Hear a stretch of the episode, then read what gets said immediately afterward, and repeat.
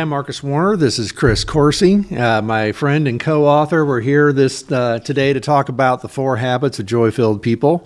Chris, good to see you. Good to see you, Marcus. Looking Glad good? to be here. Thank you, man. Yeah. So uh, a lot of times, people when they when they first meet you, they're like, "Hey, Chris, you're really positive, really joyful." It's like if, you, and they're wondering, you know, are you just always this way? Because you know, as we talk about joy-filled people, there's this myth out there that people are just born happy. So, what's your story been?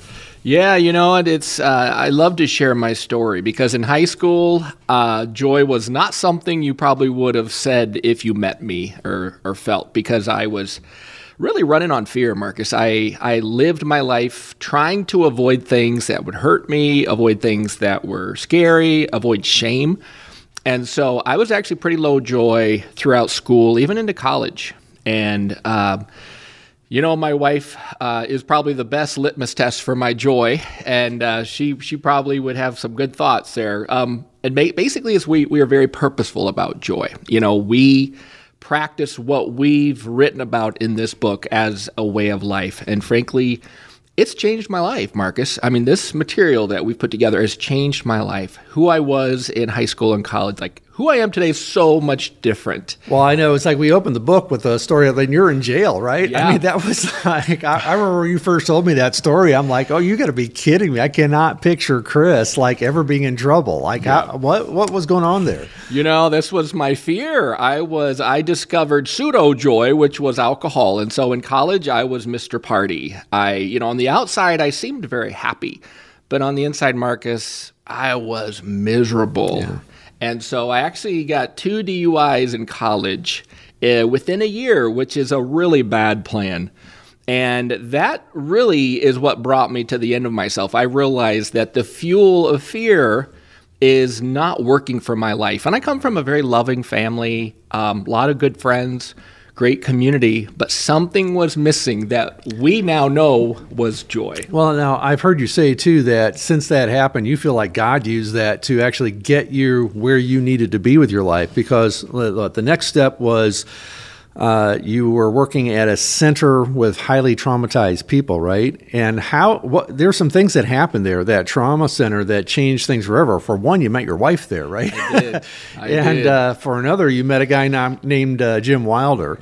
So tell us a little bit about this because this is really where you started discovering neuroscience. So tell us a little bit about you know your discovery of the importance of neuroscience and how it related to joy. Well, you know, I uh, when I got that second DUI, Marcus, I couldn't drive, and the summer it was summertime, right? So school I had a break from school, and I had a chance to do an internship with this uh, trauma center, basically that served a population of you know a lot of pain, people who've had just really hard stuff in their lives. And my initial response is, wow, whatever these helpers have who are sitting with them and walking with them, I don't have it. Because again, I, I realized these were joyful people who were who were serving these precious ones that had some really hard stuff in their lives. And I came across um, some of the writings by Jim Wilder in the Life Model, and I started to learn about joy. And I started to realize, wow, joy is the missing piece. Like I didn't have joy, even though I came from a loving family and community there wasn't a lot of joy. There was a lot of fear. And fear basically drove me to the end of myself where what I was doing wasn't working. And so when I started to observe people in their own healing and their own recovery, I would find that they had joy, even though life was hard and painful. They had joy from the people who were walking with them, but they also discovered that there's a God who's glad to be with them. And that, like I, I watched that the whole summer. And I thought, you know what? That's that's that what was I'm a new missing. thing for you too, right? it Uh, this was. idea of a God who was happy to see you was a new idea. Yeah. Shocking. Yeah. So, yeah. well, I know when uh, when I first met uh, Dr. Wilder, and just uh, to give people a background, uh, Jim ran a counseling center in Southern California that where he was one of the first people to get a hold of the material coming from Dr. Allan Schore. that's right. So Dr. Allan Schore has been called the Einstein of modern psychiatry because he integrated so many different fields of what was going on. He was one of the first pioneers taking advantage of like brain scan imagery of what was going on in real time in your brain when you have various emotions, right? That's right. So Jim got a hold of uh, this stuff before it was even published. Yeah. And started putting exercises together for his clients on this. So he had about a 10 year jump start, really, did. on the rest of the profession. Like today, we see joy everywhere. We see, like, Harvard has a joy class, Yale has a joy class, a lot. Like, we see this concept everywhere, but uh, he kind of had a head start on some of this. And uh, you got in on that too. Why don't you tell them a little bit about how uh, what your role was there and You working know, with Jim? I had a chance uh, within a few years after that internship. I, I you know, I finished, finished college, started working at this ministry, serving people, and quickly met Jim speaking at conferences on joy. Um, it was kind of a small community back then. People highly motivated, looking for resources, and Jim was one of the respected resources. He was already teaching a lot of this, um, you know, brain science from Allan Schore. And what Jim was doing was basically translating it, you know, it, it, to how does this become more practical? And so when I started working with Jim, um, I was pastor of a small community, Marcus, and I, I started to practice exercises with this small community of people with, you know, lots of pain. But I saw that as people started to practice these joy exercises, like it, it was like a light bulb coming on for people. And I started to see changes in people that I hadn't seen before. Like many were smiling for the first time and, you know, looking hopeful and joyful. Oh, yeah. No, it's true. And I remember saying I had a similar reaction when I found uh, discovered the neuroscience that was coming out of this. It's like I dove into as much of it as, as I could. Uh, had the opportunity to write a book with uh, Dr. Wilder called Rare Leadership. And uh, we were applying everything he'd learned about this to relational skills and to what does it look like to be a mature leader.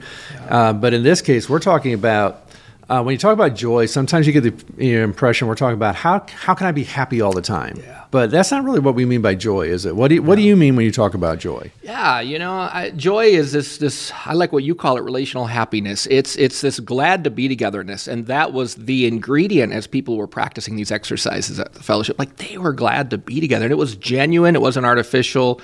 It was, you know, joy is this life giving, high energy response, but it's also that feeling that, you know what, I'm going through some hard stuff, but I'm glad you're here with me, Marcus. Yeah. So joy, we sometimes look at joy and peace as the flip sides of the same coin, coin right? Because joy is this high energy emotion, like, oh, it's you. Yeah. Like if a little kid came running up, it's like, oh, it's my little guy. You know, that would be, it's a high energy, yeah. spontaneous reaction. It's not a choice you're making. Like, I think I will choose to be happy yeah. to see my child, right? Yeah. You know, right. it is a, uh, it's this idea of, I'm so excited to see you. But then peace is that low energy. I'm happy to be with you. Kind of like, okay, it's you. We can be relaxed. Like this is fun. And and if I've got those kinds of people in my life, so what happens, I think, in terms of why some people are more naturally joyful than others, has a lot to do with how much of this they got when they were really little. Yeah. Right. So from Yeah. birth until about 18 months, maybe up to three years of mm-hmm. age, Yeah. if I missed out on somebody who was just delighted to see me all the time, if I wasn't the center of somebody's world, if there wasn't mm-hmm. joy smiles all the time, I miss that. And we call that a trauma, right? A trauma is the absence of good things that I need. And so a lot of times we uh, find people who didn't get all of the joy that they needed when they were little. And as a result, now they find themselves adults missing out on this. Like joy doesn't feel possible, let alone like essential. So, what would you say to folks who've missed that, but they now find themselves adults? They're like, okay, I didn't get that joy training when I was supposed to get it. Is it still? Is there still hope for me?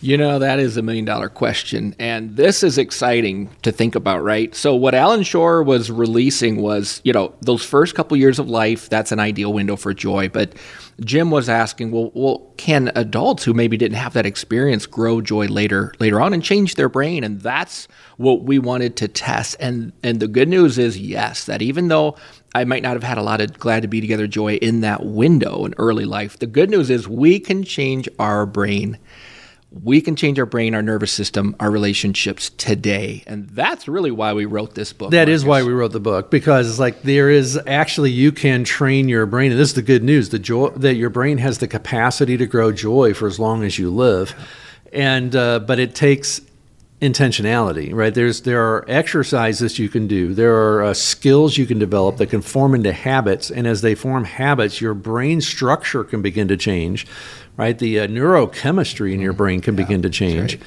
and so that's what we're after here is how do we learn to uh, what are these habits that we need to learn? And what is what do we need to do in order to grow our capacity for joy That's it. And that is life changing, Marcus. Like, just, and that was really the thing that changed my life. So I went from someone who ran on the fuel of fear, very anxious, um, very avoidant in my relationships, like practicing those exercises that, you know, many are in the book that we've written, practicing those exercises rewired my brain. It changed my life. And so when I even meet friends from high school and I might run into them, they're pretty surprised to, you know, see me and figure out who I am today.